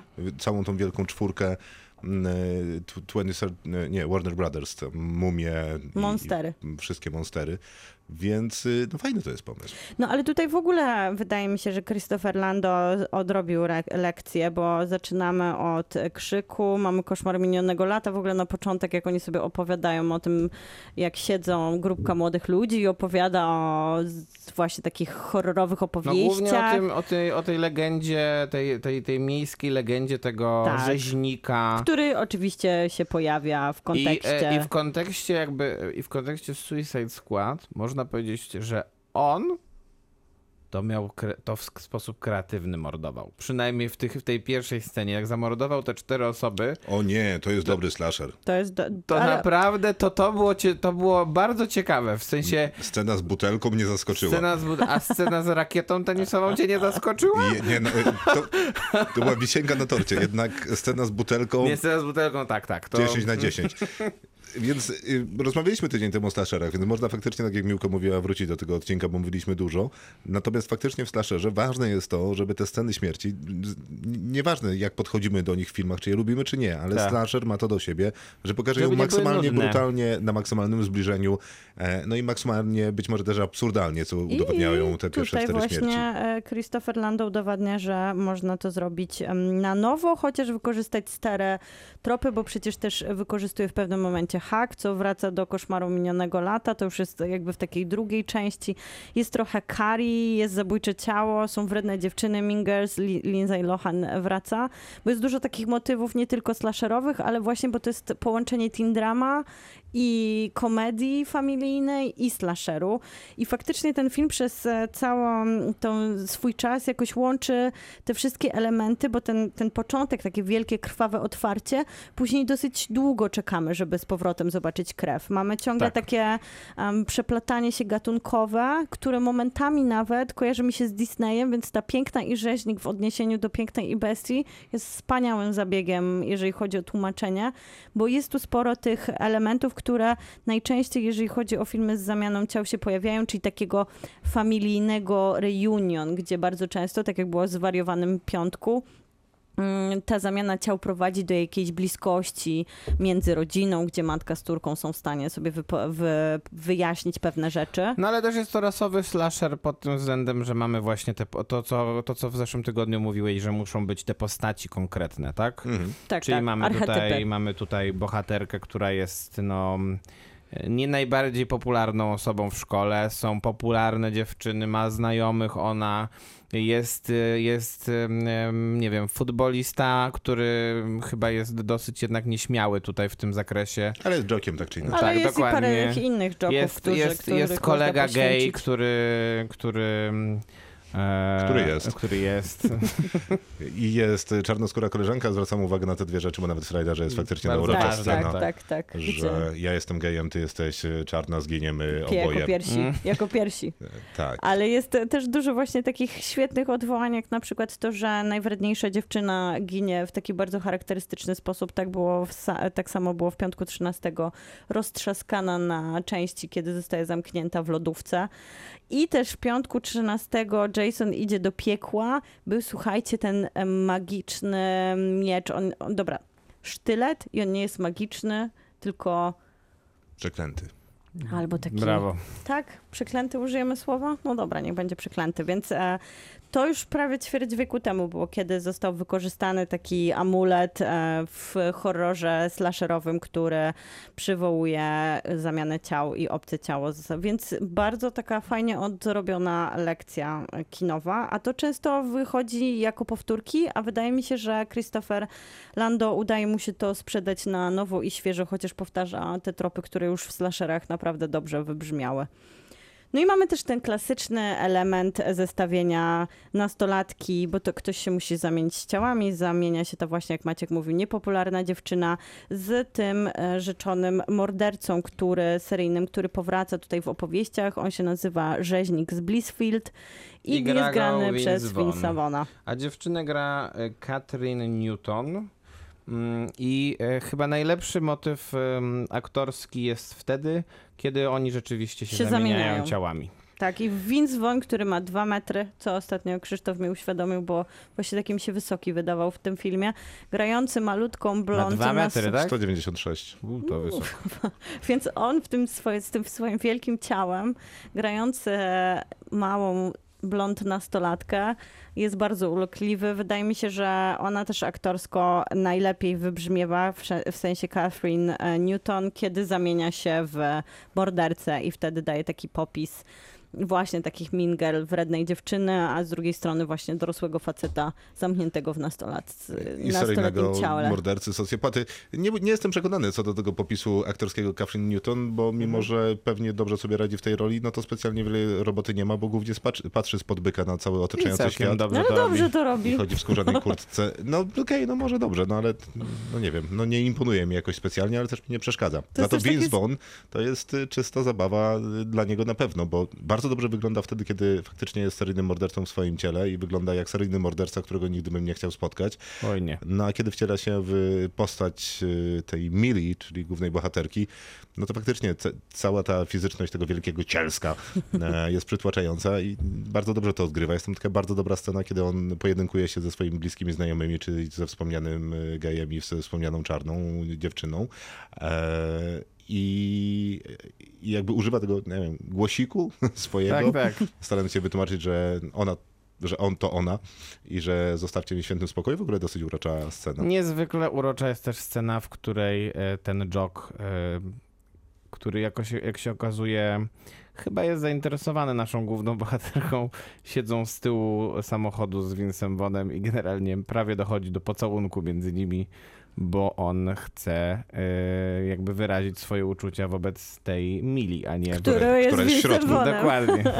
Jest, jest dużo tutaj takich uroczych motywów, jak e, Vince Vaughn jako Mili czyta, też opowiada p- swój wiersz, e, żeby pokazać, tak. że jest tak naprawdę Mili. No to też jest urocze.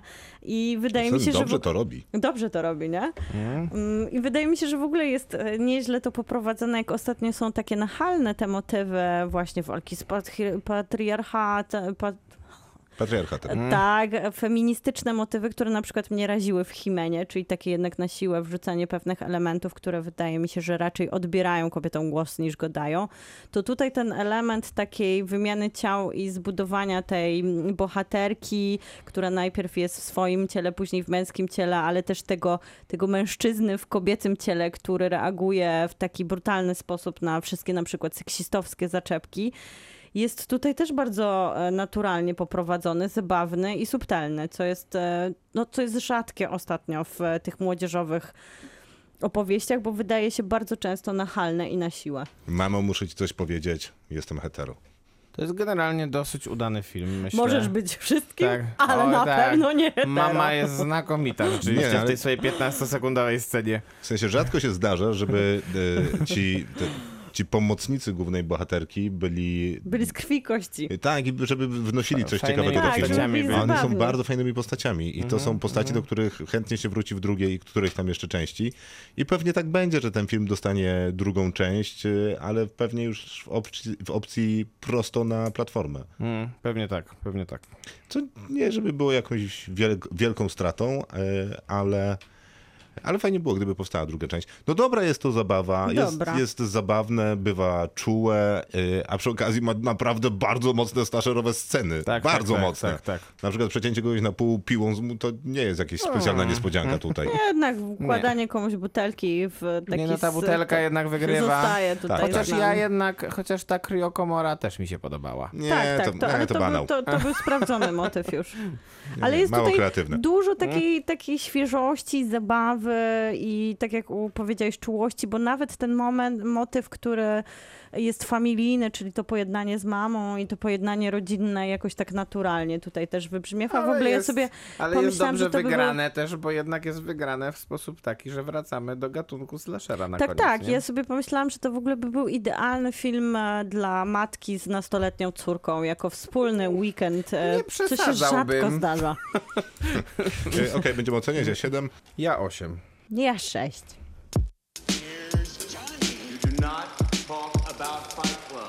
Kinotok. Film. Maciej, wybacz, że na koniec programu cię Ale pytam. dobre przejście, bo, bo jednak po free, Freaky to jest taki film, który spokojnie można byłoby na Octopusie puścić. No więc wybacz, że na koniec cię pytam, ale jak było na wakacjach? No dobrze, no odpocząłem. Nikt nie dzwonił, więc było fajnie. Ja dzwoniłem. Ty? Pisałem, pisałem. Ale, ale nikt nie dzwonił w sprawach pracy, więc to zawsze dobrze. Fakt. I jak ten oktopus? Co było najlepsze? Co zobaczyć na tym festiwalu? Wiesz co, ja y, skoncentrowałem się na starych filmach, y, bo ym, Octopus w tym roku był podzielony trochę, bo trzeba powiedzieć, że połowa projekcji na Octopusie jest puszczana w różnych miejscach I niech to w wybrzmi. starej stoczni, tak, żeby to wybrzmiało dokładnie, a, a część była puszczana w kinie regularnym. I do tego kina było dosyć daleko. I Nie, nie za bardzo mi się chciało tam A chodzić. mogę zapytać, jaki był w tym roku pokaz ten specjalny niespodzianka? Nie było go w końcu, bo wczoraj, bo wczoraj zerwała się burza w Gdańsku i Mm. został odwołany z tego O, co, to miało wiem. być? A wiadomo, Nie co wiem. był. A, nie, nie, to była niespodzianka. Nie. No będzie, dowiemy się do No roku. właśnie. Pewnie tak. Natomiast z tych pokazów takich bardzo, bardzo ciekawych sceneriach to e, ja akurat na tym nie byłem, ale większość bardzo chwaliła e, scenerię Blade Runnera w elektrociepłowni w Gdańsku. To co robiłeś, że nie poszedłeś akurat na ten seans? Który to był Blade Runner? Stary czy nowy? Stary Blade Runner, naprawdę widziałem go już tyle razy w kinie No ma nawet. pięć zakończeń, to wiesz. No, nie, Nigdy nie wiesz, nie wiadomo, nie wiadomo, którego Siedzisz- Ridleya Scotta wzięli, nie? Siedzisz półtorej godziny, żeby się dowiedzieć, który film oglądasz. Natomiast e, Ale w bardzo miłej stare, scenerii. z tych starych rzeczy, które oglądałem, to, yy, to jest film, którego, który widziałem pierwszy raz. I widziałem go na dużym ekranie, więc to też tym, tym większe wrażenie robiło. I było to teksańska masakra piłomechaniczną. Mm. Film Toby Hoopera z 70 bodajże czwartego roku. Co, zestarzał się bardzo? Film, który się nie zestarzał w ogóle. Bo on miał remake chyba. Nie? Miał, Miał, miał, remake, miał. chyba nie jeden zresztą. Zresztą Toby Hooper też kręcił e, parę sequeli tego filmu, które już nie były tak udane. Natomiast e, no dawno nie wyszedłem z kina z, tak, z tak mocno bijącym sercem, z po prostu z takiego niepokoju, który narasta w tym filmie, bo e, to jest film, który zdecydowanie jest zaprzeczeniem tego, co można oglądać teraz w kinach. Bo tak jak kiedyś mówiłeś i zresztą, wielokrotnie rozmawialiśmy o tym, że nawet jak się ogląda tego typu filmy, e, czy jakieś filmy, jakieś thrillery, czy horrory, mniej więcej wiadomo, że e, przynajmniej część naszych bohaterów jest raczej bezpieczna i, i, i nie czujesz takiego zagrożenia w ogóle. Natomiast w teksańskiej masakrze piłomechaniczną to mam wrażenie, że e, ja do końca nie wiedziałem, czy, czy, czy, czy którykolwiek z bohaterów przeżyje. Szczegól, a szczególnie, a szczególnie zwróciłem na to uwagę w momencie, kiedy tam jest dwu, dwoje głównych bohaterów. Siostra i jej brat, który, który, który jeździ na wózku i trzeba go wszędzie, trzeba go wszędzie, jakby z nim wszędzie trzeba, trzeba iść, nie? I ona prowadzi ten wózek ze swoim bratem przez, przez taki środek ciemnego, ciemnego lasu czy czegoś takiego i nagle wychodzi facet i go przepoławia na pół. I to jest jeden z dwóch głównych bohaterów filmu, więc... Niespodzianka.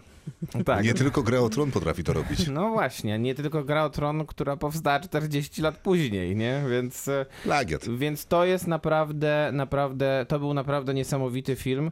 No i drugi film, który zrobił na mnie e, wielkie wrażenie, to był z kolei Kult. E, Film e, The Wicker Man, film, który miał później remake z Nicolasem Cage'em. Który widziałem, a nie widziałem oryginału. Nie widziałeś oryginału. Nie. Oryginał jest wyśmienity, jest nakręcony w całości na jakiejś takiej, na jakiejś szkockiej wyspie, e, zagrany przez szekspirowskiego aktora Edwarda Woodwarda i Christophera Lee, który jest, Uch. który jest przywódcą kultu, który tam się odbywa. No fantastyczna rzecz, szczególnie, że jest to takie trochę kinogrozy, połączone z folkowym musicalem niemalże. Pięknie, bo Christopher Lee ma, miał, miał bardzo dobry głos, bo nie żyje niestety, a przypomnę, że na swoim koncie ma Bagatela 60 ról, Wampira, Księcia Ciemności, A tutaj jest, a tutaj tak tak jak mówię, no jest pewnego rodzaju guru kultu, który Film egzystencjalny podaje. jest to, jest to, jest to naprawdę rewelacyjne kino. Y, I, I ja tak też trochę traktuję Oktopus. Drugi raz byłem na tym festiwalu i drugi raz oglądam głównie jakieś klasyki mm, lub filmy, które, które, e, które taki, blisko takiego statusu są. No bo jeszcze poza, tym, poza tymi filmami można było obejrzeć... Nie, nie, wystarczy. Zapraszamy na Octopus Festival e, Zapraszamy, w przyszłym dokładnie. roku. Kawał świetnej e, imprezy, a kino gatunkowe starzeje się Tak wolno jest. na tym festiwalu, co jest dobrą rzeczą. Przypominamy, że w najbliższy czwartek, nieważne kiedy słuchacie tego podcastu, w najbliższy czwartek ma datę i ta data to 12 wtedy sierpnia. Wtedy rusza Festiwal Nowe Horyzonty we Wrocławiu, w kinie Nowe Horyzonty, ale także też wszędzie w Polsce, gdzie jesteście, bo on trwa również online. I nie tylko w kinie Nowe Horyzonty, bo też część pokazów w Teatrze Muzycznym Kapitol oraz w Dolnośląskim Centrum Filmowym. I będziemy mieli z tego y, festiwalu specjalną audycję w czwartek w Radiu Ram między 14 a 18. Jan Pelczar jedzie porozmawiać z twórcami i organizatorami, twórcami, którzy przyjeżdżają na festiwal i organizatorami festiwalu.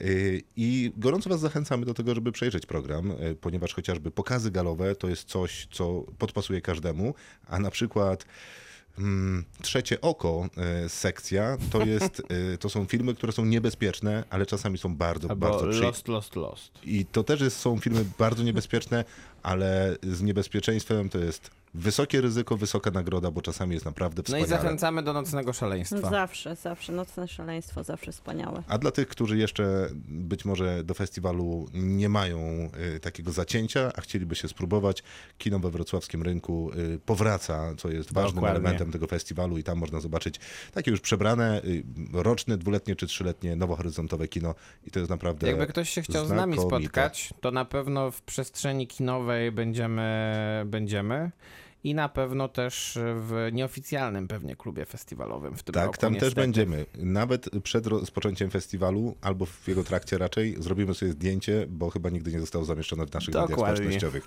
Krzysztof Majewski. Miłosława Bożek. Maciej Stasierski, dobranoc. Kinotok. Tuż przed wyjściem do kina.